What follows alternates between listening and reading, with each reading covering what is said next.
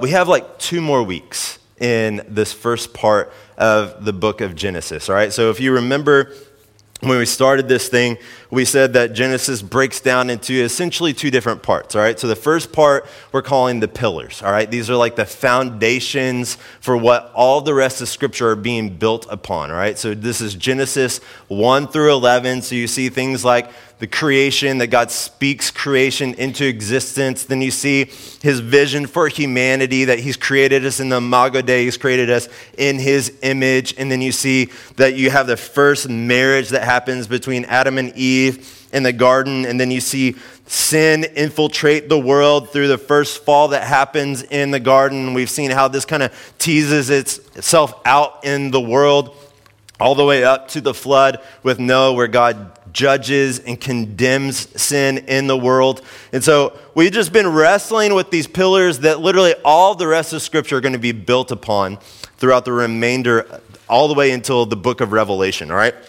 So we're closing this down, and then we're about to enter into what we're calling the patriarchs. So we're basically Genesis 12 through 50, all right? And these are just the forefathers of the faith. And so we're going to get to wrestle with stories of the forefathers of the faith, particularly 3 different ones, Abraham, Isaac, and Jacob, all right? All the Bible continues to come back to these 3 significant figures, and so we're going to wrestle with their story in the remainder of the book of Genesis. But tonight we're looking at Genesis chapter 10, so like I said, we're coming down the very ends of the pillars, and what we get is another genealogy, all right? So I imagine that your hearts just leaped with joy as I told you that, right? You get to hear more names, which is just an overwhelming sense of excitement, all right? And so as you're trying to like push it down a little bit, try to calm yourself down, here's what is going on. So this genealogy is known as the Table of Nations, all right? So it's not like a Thanksgiving table. This is like a list, all right? It's like a chart with all this different information that's going on.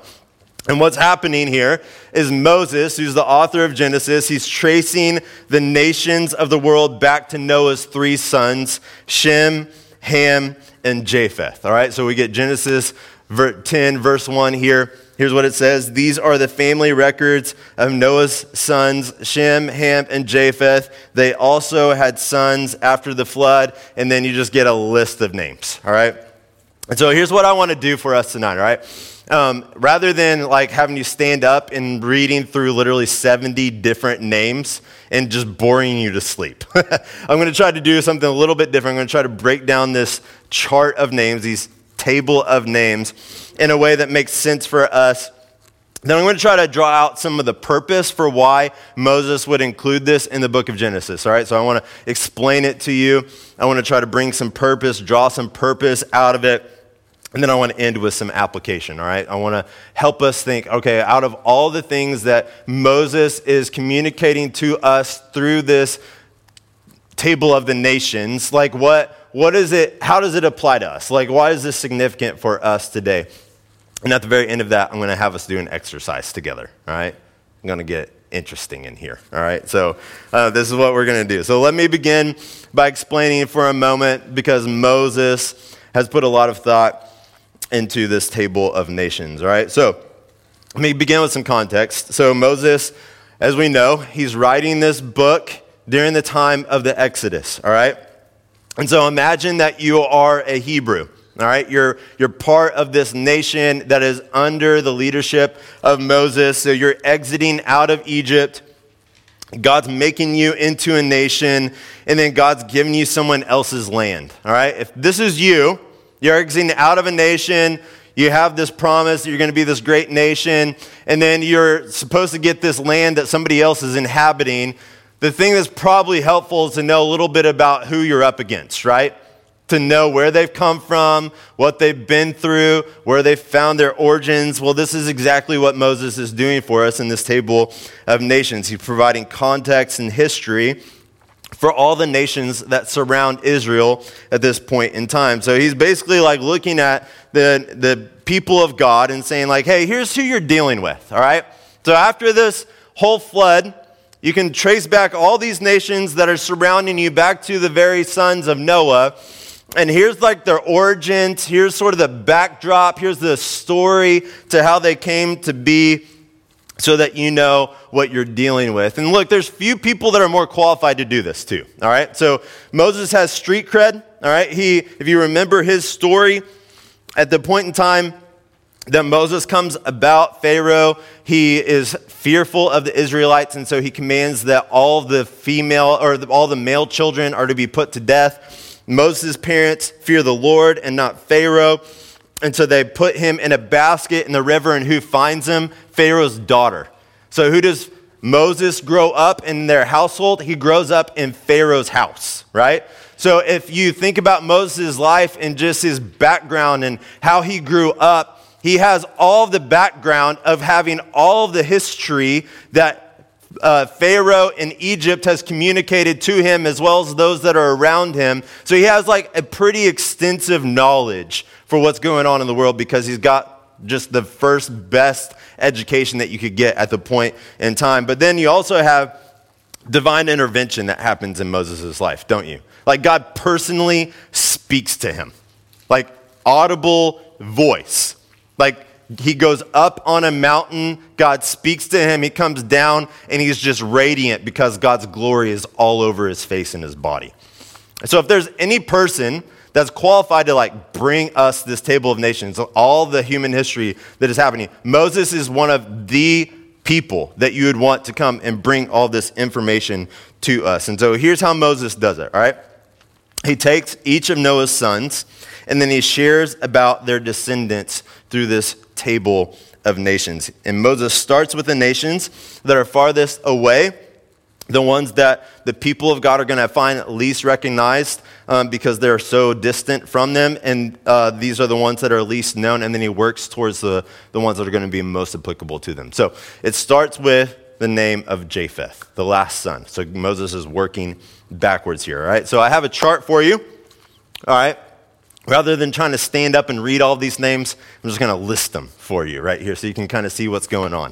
All right, so this is the family history of Japheth, all of his descendants. You have 14 in total here, 7 from his own personal sons and 7 from his grandsons. And so here's some things that are significant about what's going on here, all right? So Japheth is considered the father, the forefather of all the Gentile nations, all right? The ones that are furthest away from the people of God, the Gentiles, Japheth is the one that is the forefather of these nations. So Javan, if you see his name, he has the 4 sons after him.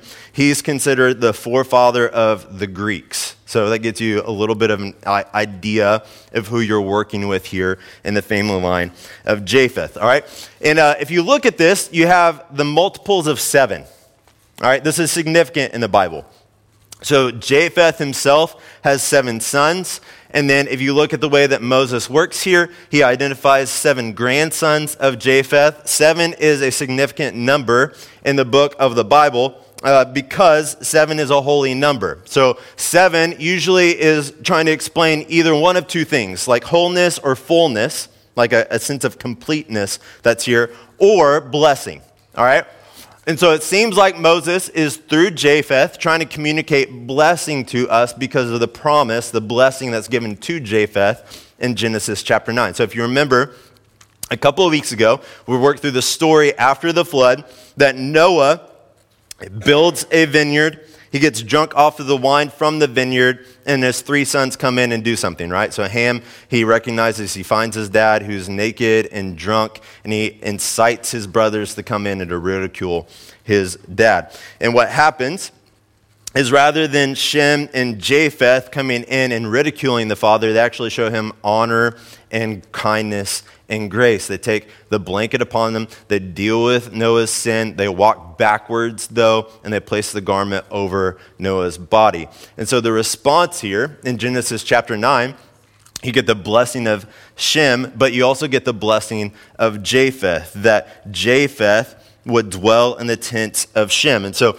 what we see happen here is there's this sense of blessing that's happening. You see the 7 here, it's fullness, it's completeness, but it's also portraying this blessing that God has placed on them. We see this come to fruition at the time of Jesus. So whenever Jesus goes and he dies, he fulfills this promise for Japheth, because in Ephesians 2, It said that Jesus tore down the dividing wall of hostility. So if you look at the temple of the people of God, there's this courtyard of the Gentiles. There's a wall that they could not go in further into the presence of God. Jesus, because of the work that he's done, has gotten rid of all of the place of worship because we worship in spirit and truth now. So he's torn down this dividing wall of hostility, and he's brought Japheth and all of the nations into his family for those that trust and believe in the name of Jesus Christ. So you see what's happening here.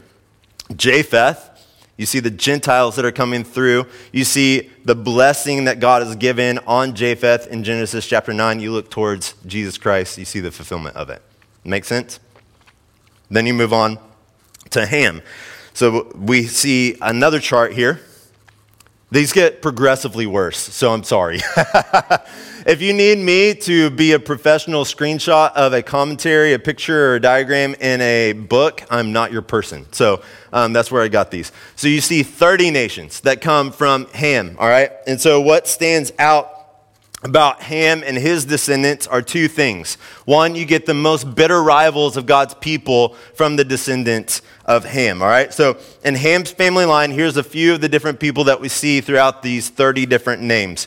You get the Egyptians, you get the Babylonians, you get the Assyrians, and then you get the Canaanites. All right, if you don't know anything about the backdrop of that, that's okay. Let me just help you. The Egyptians were Israel's oppressors, all right? So Moses is speaking to God's people as they've experienced the Exodus out of Egypt. Egypt has been their oppressor for 400 years. They've been slaves in the land of Egypt for 400 years. So immediately when they hear Ham and they see Egypt in here, something stirs inside of God's people, right? Then you have the Babylonians, and these are Israel's antagonists throughout the rest of the Old Testament, all right? Later in Israel's lineage, you're going to see that they are actually put into exile in Babylon, all right? This is where you get the book of Daniel, and you get Daniel in the lion's den. That's the Babylonians, okay? That's what is in Ham's family line. Then you get the Assyrians, which may be the cruelest conquerors in ancient history, all right? Later, you'll see that they destroy Israel's northern kingdom. After they possess the promised land and God's people begin to flourish there, they begin to sin against God. God uses the Assyrians to come in and they wipe out the northern kingdom. And then lastly, you get the Canaanites. And these are the ones that are cursed by Noah in Genesis chapter 9. So Noah curses Ham, but rather than using Ham's name, he uses his going-to-be son Canaan and curses Canaan. See this in Genesis 9, verse 25. He'll be the lowest of slaves to his brothers. And so look, the Canaanites are the ones that possess the promised land, all right? So imagine you're the Israelites, you're coming out of Egypt, you just heard this name, you're oppressor for the 400 years there, and then you hear the Canaanites who possess the promised land that God is saying that you're gonna go in and conquer these people, and he's gonna give you this land. All of this is very, very current for God's people, isn't it? Like, this is really helpful. All right, this is where we're coming from. This is where we're going. Here's the people that we're dealing with. Here's what we're up against. Moses is being a great leader to his people. All right, so all this is happening here. The second thing that stands out is that you see the possession of a rebellious spirit in all of Ham's descendants. And this is given to us, it's explained to us in one particular descendant, which is Nimrod. What a name, right? Nimrod. So here's what Genesis 10, 8 through 12 has to say about Nimrod. Cush fathered Nimrod, who began to be powerful in the land. He was a powerful hunter in the sight of the Lord. That is why it is said, like Nimrod, a powerful hunter in the sight of the Lord. His kingdom started with Babylon, Erech, Akkad, and Calneh in the land of Shinar. From the land, he went to Assyria and built Nineveh, Rehoboth, Ir, Kalah. Glad you're not reading this, and it is me. And Rezin, between Nineveh and the great city of Kalah. All right, so what does all this mean? All right, so here's what you need to identify out of this. All right, so the Hebrew meaning of Nimrod is we shall rebel. So immediately you get this idea of a rebellious spirit that Ham's descendants take from him that we see in Genesis chapter 9, and it trickles down to all of his descendants as well, and Nimrod highlights this, all right? Verse 8 says that Nimrod was powerful in the land. In Hebrew, this actually means he's a tyrant, all right? Not that he's just strong and powerful, but that he's a tyrant leader amongst his people. And then lastly, he's known for his hunting prowess.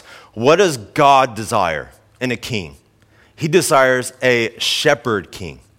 And what's highlighted here for Nimrod is that he's a powerful hunter. So all of this, these nations, what Moses is trying to communicate through Nimrod for all of Ham's descendants is that they are aggressive, that they're contentious, that they're rebellious towards God and his people. That's what's taking place here for this Ham and his descendants and what Moses is trying to communicate to all of God's people. All right, so you have Japheth, then you have Shem, or you have Ham, and now you get Shem. And so the table that I have up here for Shem is, I told you, it gets progressively worse. So this is why I had you move up, all right, so you could see it a little bit better.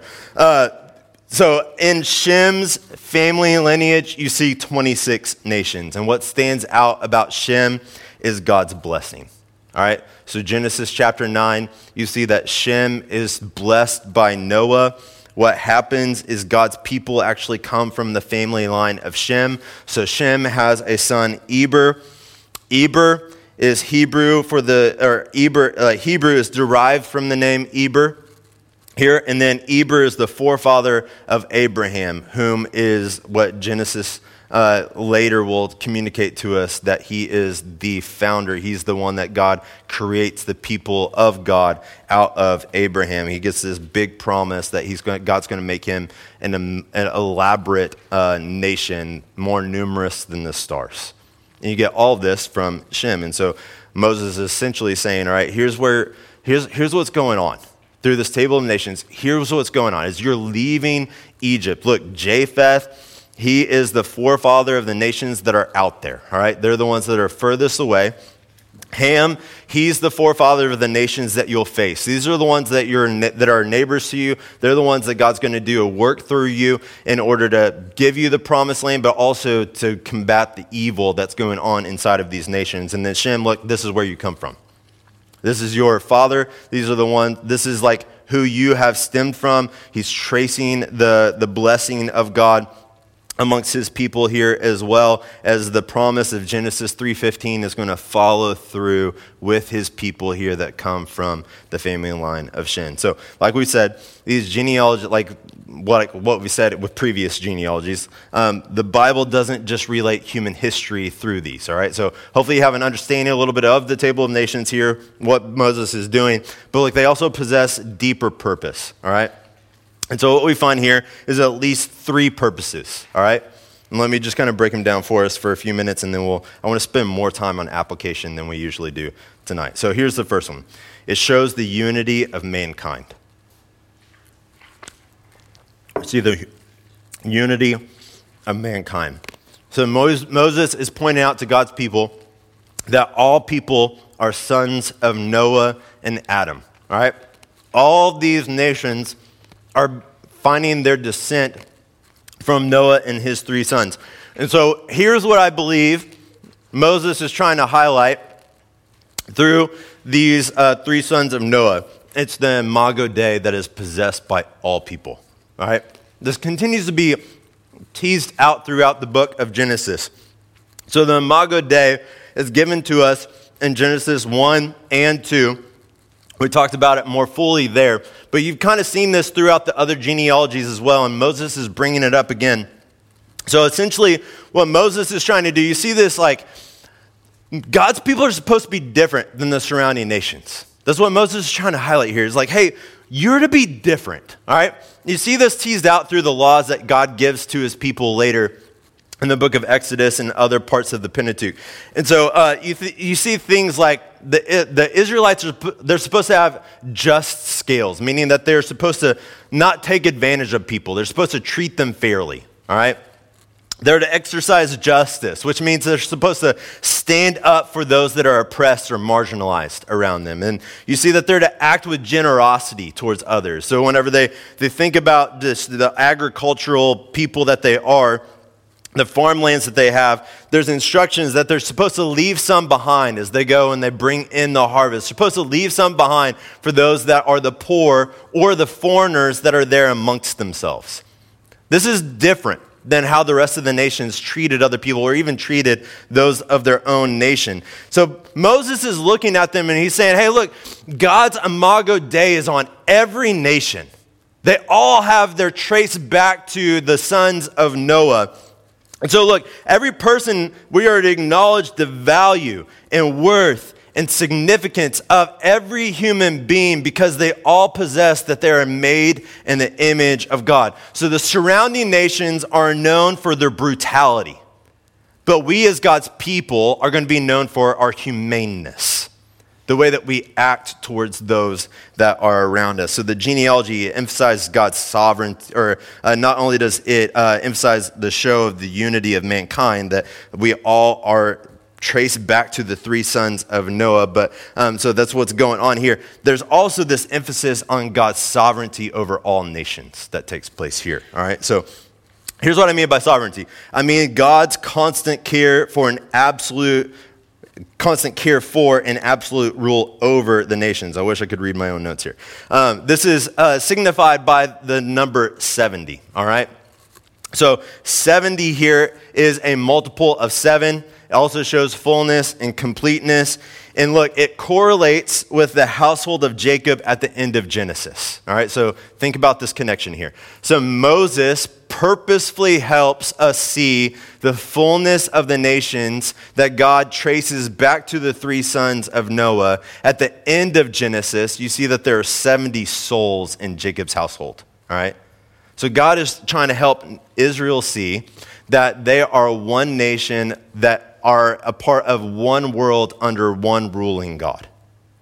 And here's what Deuteronomy 32:8 gives in connection to this. It kind of gives a full understanding of this. Here's what it says. When the Most High gave the nations their inheritance and divided the human race, he set the boundaries of the peoples according to the number of the people of Israel. Do you see that?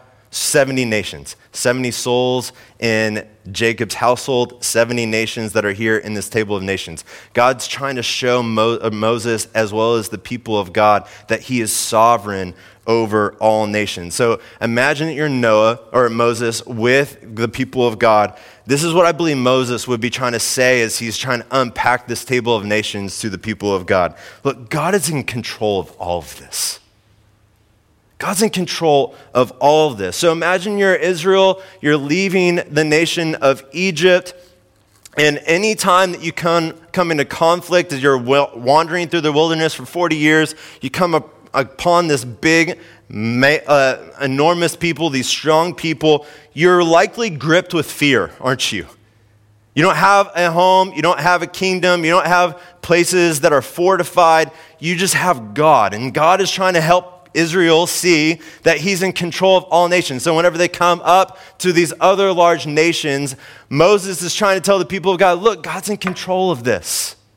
He's in control of all that's happening. All of the nations are in subject to God's rule over them. Whether they understand it or not, God exercises his authority over all nations. When you go to war, remember that, look, God's the one that is governing even the rulers of these other nations, even though they may not understand it. When you go to the promised land and you see that they're large, masterful people, that it's an extensive land, and you think, how are we going to do this? You can be reminded that God is sovereign over all the nations. That's what Moses is trying to bring and draw out to the people of God as they're wandering through the wilderness. So you see the unity of mankind here. It's a purpose. It's a reason that Moses is giving us this table of nations. We see that God is sovereign over all the nations. But lastly, you see that God has a redemptive plan, and he's setting the stage for it here through the table of nations. So Moses is obviously tracing this promise and blessing that God gave in Genesis 3:15. So after the fall happens in the garden, God promises that the seed of the woman will crush the head of the serpent. And from that point on, Moses is helping us trace how this blessing and this promise is going to come to fruition. And we see it has been traced all the way out from Adam now to Abraham in Genesis chapter 11. So if you're Moses here, he's trying to give them a sense of hope as they're wandering through the nation, through the wilderness, as they're about to enter into the promised land. He's trying to show the power and the strength and the sovereignty of God in all of this. But then he's also trying to remind them, look, the promise one is still coming. The promised one is still coming. We don't know when, but look, he is coming. Even with how things have transpired, God is keeping his promise. He's trying to remind God's people, look, your redemption is still coming. God has brought you out of Egypt. He's going to bring you into the promised land. But this Messiah that he promised in Genesis 3:15, I'm tracing this promised blessing amongst God's people. He is going to come, all right? So this is all, these are the purposes, all right? So hopefully all of this is insightful, right? We're looking at this list of 70 names rather than trying to read them off, trying to help you kind of piecemeal all of this together. But here's a couple of questions for you, all right? A couple of questions I was wrestling with as I'm working through this is like, this is great, but how does it relate to us today, right? Like 70 names, historical names. Okay, kind of cool to be able to trace back how these origins of these nations found their way back to Noah's three sons. But like, what's our takeaway, right? Like, what are we supposed to take away from all this information? And here's kind of what I landed on, all right? Here's what I believe just through study this week, but also just what I felt the Lord impressing on me is that you can trust him. You can trust God, all right? So here's where I'm kind of getting this, all right? Look, God's most frequent command throughout all of Scripture, do you know what it is? Don't be afraid. Over 300 times throughout the Scriptures, you have God calling his people, don't be afraid. What is that, like, if you put that in a positive term, what is that? It's God telling us, you can trust me, right?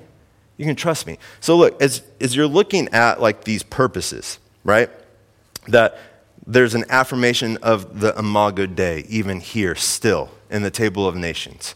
That you see that God is sovereign over all the nations. That God is laying the groundwork. He's setting the scene for a redemptive history to take place. I think God in all of this is trying to communicate to us, look, I'm a big, enormous, powerful, sovereign God. And what can you do with me? You can trust me. Like, I felt personal conviction in this as I was wrestling with this. So, like, I don't know about you all. I feel like I kind of live with, like, this constant tension in my life, right? I feel like my body is just tense a lot. I feel that I carry around my angst about life with me wherever I go. I feel like I'm a masseuse's dream, right? They just see me all wound up and they just like are, I could make a lot of money off of you. Like that's kind of what I feel like I live with. Like I think about my life and all that's going on. I think about the things that are going on in this church. I think about the things that are happening in this world. I think about just the pressures that I put on myself, the pressures that I feel from other things. Like there's a lot that goes into our life that oftentimes we can just walk around with just living with a sense of tense. I'm just tense wherever I go. And as I look at this table of the nations and just all that God is in control of and the way that he's been working throughout human history and the way that he's laying the groundwork for how he's going to bring redemption to us, all of this, God is just has immense control over this entire world, doesn't he? And in the midst of all of this, he's constantly trying to tell his people that, I mean, you see it in Israelites as they're wandering through the wilderness. You see it throughout the rest of the Old Testament. You see promises in the New Testament where there's regularly instructions to us as Christians. Don't be afraid. You can trust me. And so I have three ways that I want us to really think on this tonight as we spend the majority of our time here in application. So the first one is this. You can trust God with what's going on in our world. You can. You can trust God with what's going on in this world. I don't know if you feel this way, but I feel this way. I look on social media and I look at the TV screen, and I feel a lot of pressure that we are to place our hope and dependence on human government. Don't you?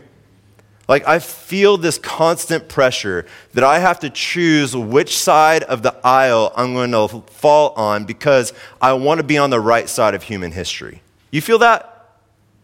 Yeah, talk with me. Like, do you feel that? You can say no if you don't, but I feel this. Like, I feel this tension. It's seeped this way into the church, hasn't it? Like, you see churches that they move away from preaching the gospel of Jesus and they preach the gospel of the Republicans or the gospel of the Democrats. And you have to align and figure out where you're going to be on which side of the aisle, because it depends on which side of the aisle, because you want to make sure you're on the right side of human history. So, I mean, you can even take with one of the examples that we try to work through here, like the idea of being humane. Like, you have the left, it's like, hey, we have all these government systems that are trying to take care of the marginalized in our society. You need to fall on our side of the aisle. Then you have the conservative right that's like, hey, look how much we prioritize human life. Look at how much we place on the idea of the significance of the Imago Dei. They even try to seep in and use like the terminology of the Bible itself. And so they make a big deal about their legislation, right? Like, they're trying to basically use some of these things that we would be like, yeah, I agree. Like, we want to care for the marginalized, but we have a big priority on the Imago Dei that happens with human life, right? And so they're trying to like make us choose which side of the aisle. But I don't see that in the Bible, all right? When it comes to the Bible, I don't see that we are supposed to align with human government. What I see is that we are to trust in God's government, all right? So, like, we are to trust that God is sovereign over everything that is happening in human history, all right? If there's anything that we can look back on the way that God has worked in this world, is that even whenever bad things happen, that God is big enough and powerful enough that he uses bad things and turns them into good. All right? And so we are supposed to trust in the sovereignty of God and the government of God over any human institution that takes place here in this world. That's what our call is as Christians, that we don't align with the right, we don't align with the left, but our priorities, our convictions are what God's priorities and God's convictions are. All right? So if we were to live into this, that we trust God here, here's what I think this kind of looks like. If you want some passages to go wrestle with what this looks like, here's some of them. Romans 13, you can write these down. Romans 13, 1 Peter 2, Titus 3, these all speak into the existence of the church and what it looks like for us to live into being Christians, but yet still honoring the sovereignty of God and human institutions. All right? So here's what I think this looks like. We pray. A lot. We pray a lot, all right? So prayer and trust in God are kind of like the Cory and Topanga, all right? If you know, then you know, right? Like, they belong together, right? Like, if you trust God, then look, you're a person that prays. There's a dependence on God in the way that you come and you call on the name of God to work in this world, that you can't separate the two. So look, if you want to live into, I trust God with what's going on in this world and how he's teasing all these things out in human history, you're a person that prays. And you pray a lot. You pray for the people that are in government. You pray for the things that are happening and the occurrences that are happening in this world. You're a person that prays. But then you also obey human government. You do. As far as you can, according to what our biblical convictions are, you follow what human institution puts in legislation here in this world. You see this in those passages that I list off. We are supposed to follow because God appoints those leaders that are here in this world. And so we're to follow them as much as we biblically can, all right? There are times where our biblical convictions are going to butt up against what human government is going to tell us, and we can't go with that. We are aligned with the government of God. We have to live for the city of God, not the city of this world. And so we have to align with that, but we try to live as much as we can in obedience to the human government because we believe that God has put them there, all right? And then lastly, we play our part, all right?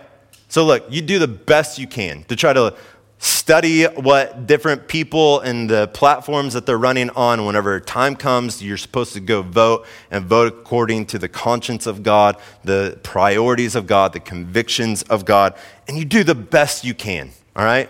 Now look, sometimes our person doesn't get into office, and here's the thing. you can live with faith that God is still working here in this world. Even if we feel it's the wrong decision, we can trust in God's past, and it speaks to the future that God is going to use the way that maybe something bad, he may turn it for the good, but we can trust him in all of these things.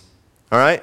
So you can trust him with what's going on in this world. You don't have to give in to the social pressures that you find online or maybe even some of your circles that you're in, whether it be your neighborhood or your workplace. You are a Christian believer. You follow the government of God, not the right or the left. We will never platform a political party here in this church as long as I'm your pastor, all right? We are a people of God. We follow the government of God. So we trust God with what's going on in this world. But not only can you trust God with the matters of this world, you can also trust God with the matters of your life, which is the second one.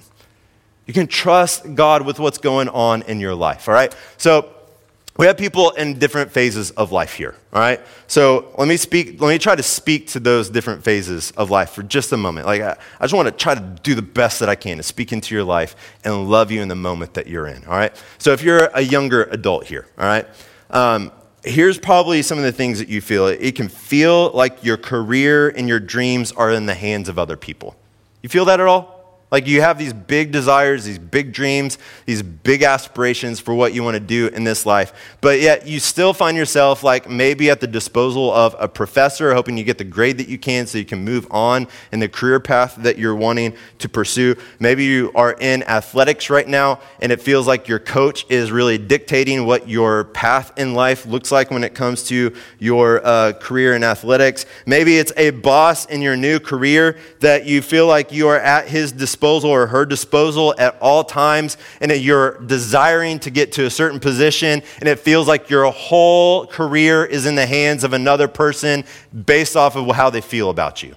Or maybe it's even a significant other, right? Like you're trying to find someone that you can spend the rest of your life with, and so you're dating or you're trying to date people, and it feels like all these hopes, all these dreams, all these aspirations that you have to be a part of a family, to build a family, lie in the hands of another person. Right? Anybody feel that way? Young adults, anybody feel that way?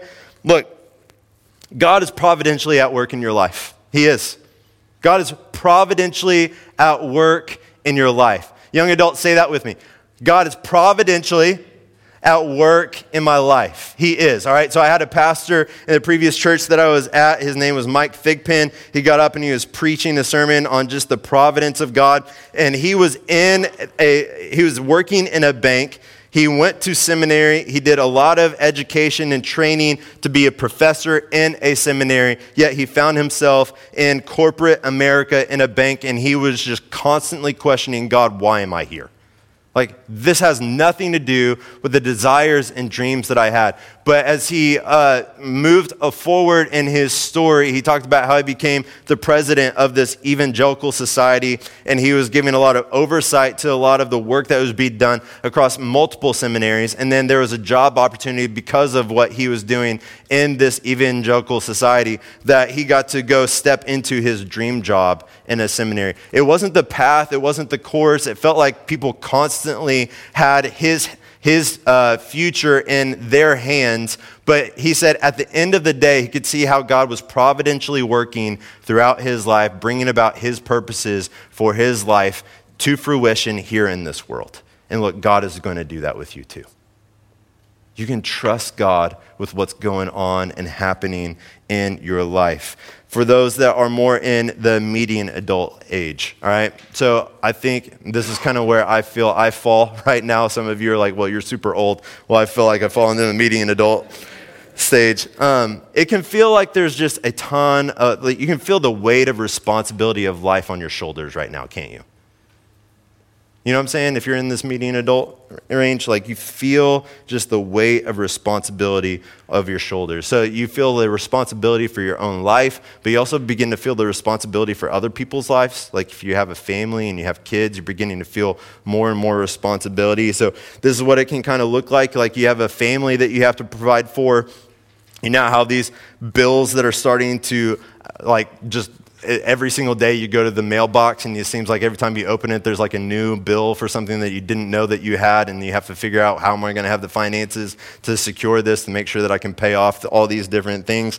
Then you have the weight of job. Usually you're kind of like beginning to work your way up in like your company. Like if you're a good worker, then you're given more opportunities, but with more opportunities comes more responsibility. And then you get houses. Sometimes you have to work your way up to a bigger size house because your family's growing, and that means there's more projects around the house to do. There's more yard that you have to cut. There's more things that you have to stay on top of, and it just feels like all these things are beginning to add up on top of each other. And then the last thing is you have stinking cars, right?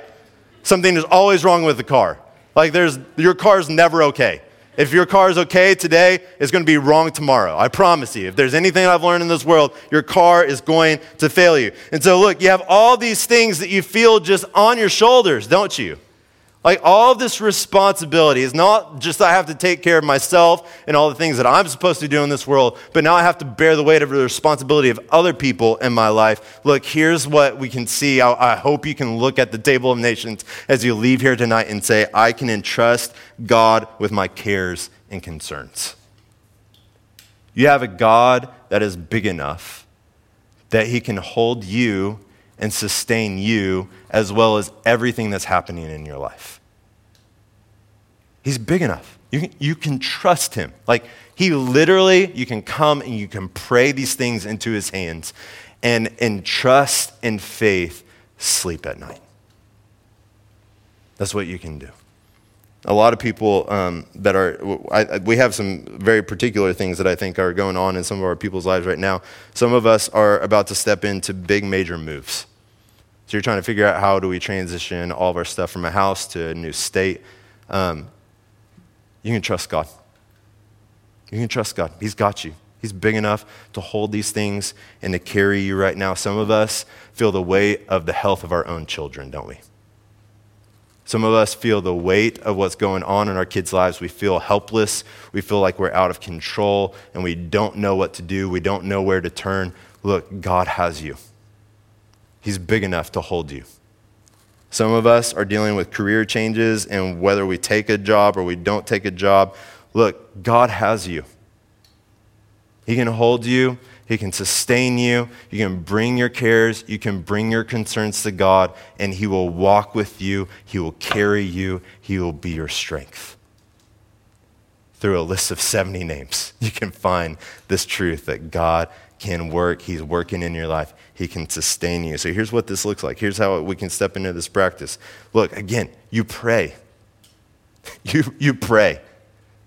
God, I need you. I recognize that you are big. I recognize that you're sovereign. I recognize that you have all things in your hands. God, I need you. Will you come and will you work in my life? We pursue wisdom. We go to the scriptures, and to the best of our ability, we look and we seek and discern God's will and his purposes for how we live in this world. We want to know the Bible and the scriptures and the heart of God so deeply that when we get into certain situations, we can almost spout off the words of God because we know him so intimately. You pursue wisdom. And then lastly, you exercise faith. Look, a lot of times it's just a matter of like, I'm doing the best. I pray, I'm asking, I'm seeking for the Lord's direction here. I'm going to the scriptures. I'm going to people in my faith family at the local church. I'm talking with them. I'm pursuing wisdom with them there. But then at the end of the day, like, I'm going to make a decision that I feel is going to best serve and follow in line with God, with what God is said in the scriptures, what I'm hearing from his people, what I feel from the Holy Spirit inside of me, and I'm going to trust that God is helping me make the right decision. And if he works throughout human history and making bad decisions turn for good, I'm going to trust that if I make a bad decision, that he's going to turn it for my good too. That's what it looks like. You live with the trust that God is doing work in your life. So you can trust God with the matters of this world. You can trust God with the matters of your own life. And then lastly, you can trust God with the matters of eternity.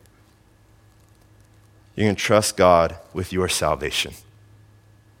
You can trust God with the salvation of other people. Here's where you may be, all right? Let's talk personally.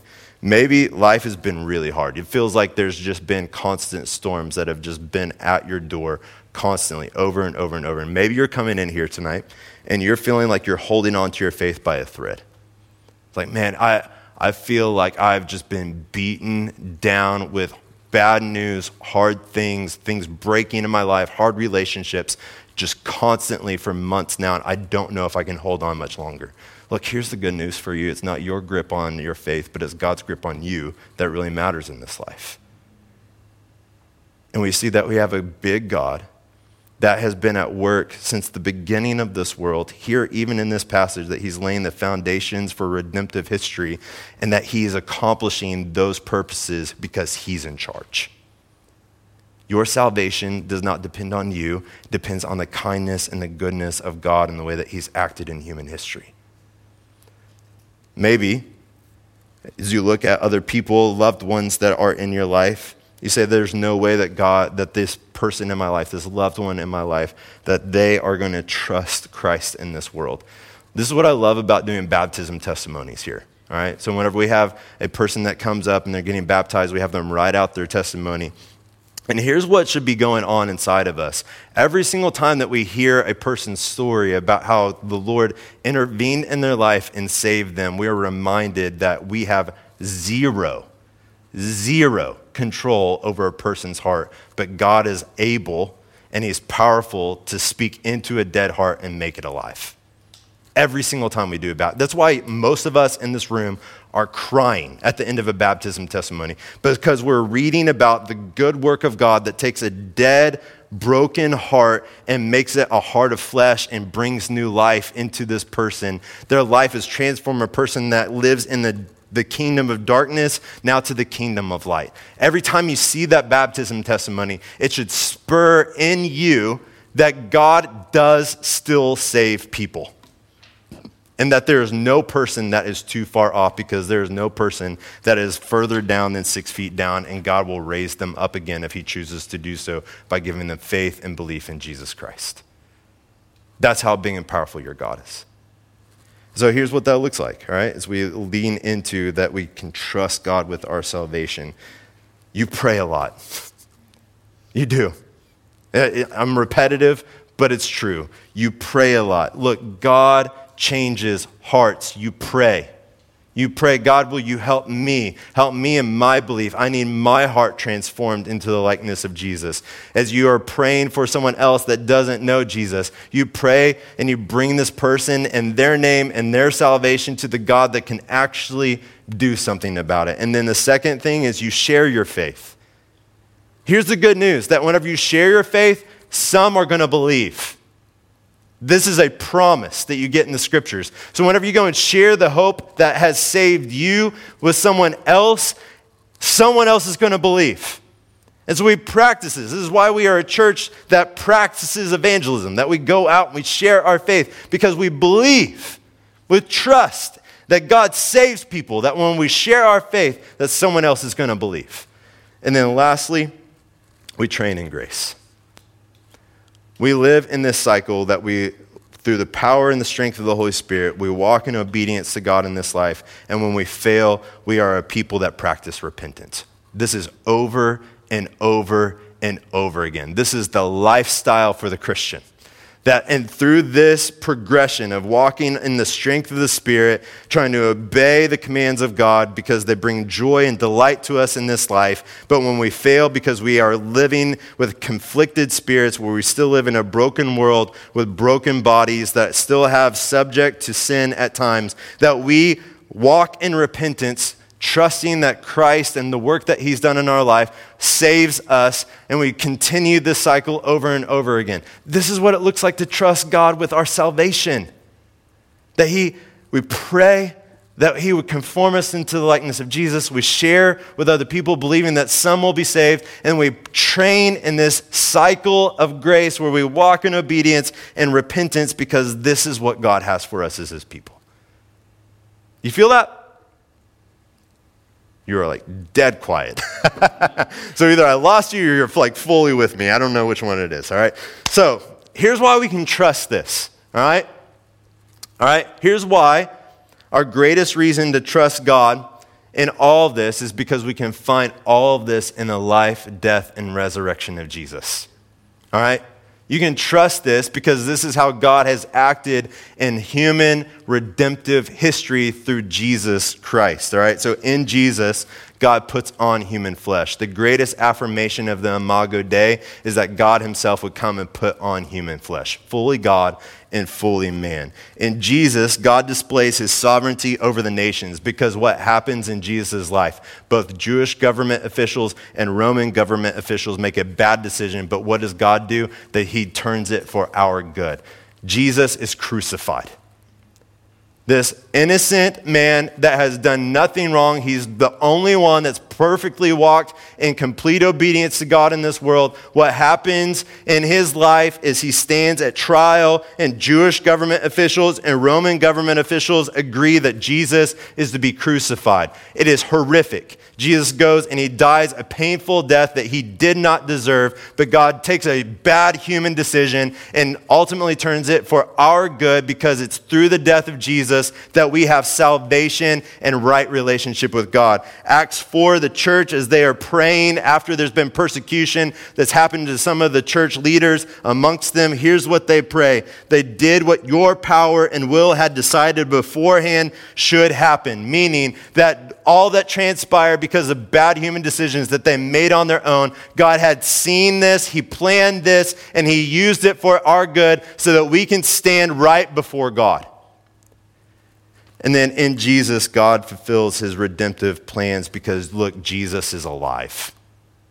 He's not dead in a tomb. Jesus is alive. He's seated at the right hand of God, and Jesus reigns where God is making his enemies the footstools of Jesus. And look, when Jesus comes back, what are the people that he's saving for himself?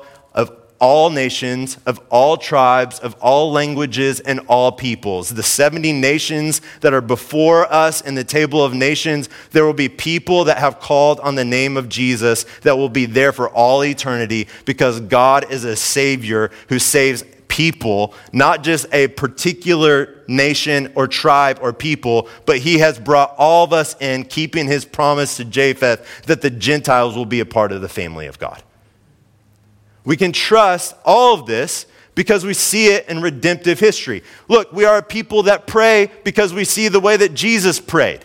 How does he instruct us in the Lord's Prayer? He says that we are to pray that your will be done on earth as it is in heaven amongst the nations. Look, we pray that God's will would happen here amongst all nations, amongst all peoples, that he would divinely intervene in this world. We see it in the way in our own personal lives. How does he instruct us to pray? Give us today this daily bread. God, would you provide for me? Would you work in my life? Would you bring to fruition the things that I need in this world? Bring about your purposes for my life. And then what does he say about eternity? Forgive us our sins. Jesus is perfect. He doesn't need prayer for the forgiveness of sins, but he instructs us to pray because we see Jesus is the shepherd king that every single one of us needed, the kind of king that God desires over his people, and he speaks into our life and tells us how to pray. We can trust all of this. We can trust this God with all this happening in this world. We can trust God with all this happening in our life. We can trust God with everything that's happening throughout human history and eternity because we see it all come to fruition in the life and death and resurrection of Jesus. And all of this we can get from a table of nations, a list of names. So here's how I want to close out, all right? Stand with me. All right, like I was saying, I have this tendency to live really wound up and tense. And I have a hunch that you probably do the same thing, all right? So here's what I want us to do. I want us to do a practice. I want us to say something out loud, and I want to call us to something this week, all right? So here's what I want us to practice. You can take a deep breath, all right? Literally right now, together, let's collectively take a deep breath. Ready? 1, 2, 3. Breathe out. You have a God that is big. You can trust him with what's going on in this world. You can trust him with what's going on in your life. Look, you can trust him with your salvation. He's going to bring you all the way home. Now I want you to say that out loud, all right? So say this with me. I can trust him. I can trust him. You can. You can trust God in your life, with what's happening in your life today, with what may bring fear of what's happening in our world right now. Look, you can trust him. And then look, here's my charge for you. Go live in the joy of your salvation this week, okay? Go enjoy Jesus. You can live relaxed. You have a God that you can trust. He's at work in this world. He's proven it time and time again, and you can trust that he's doing it this week.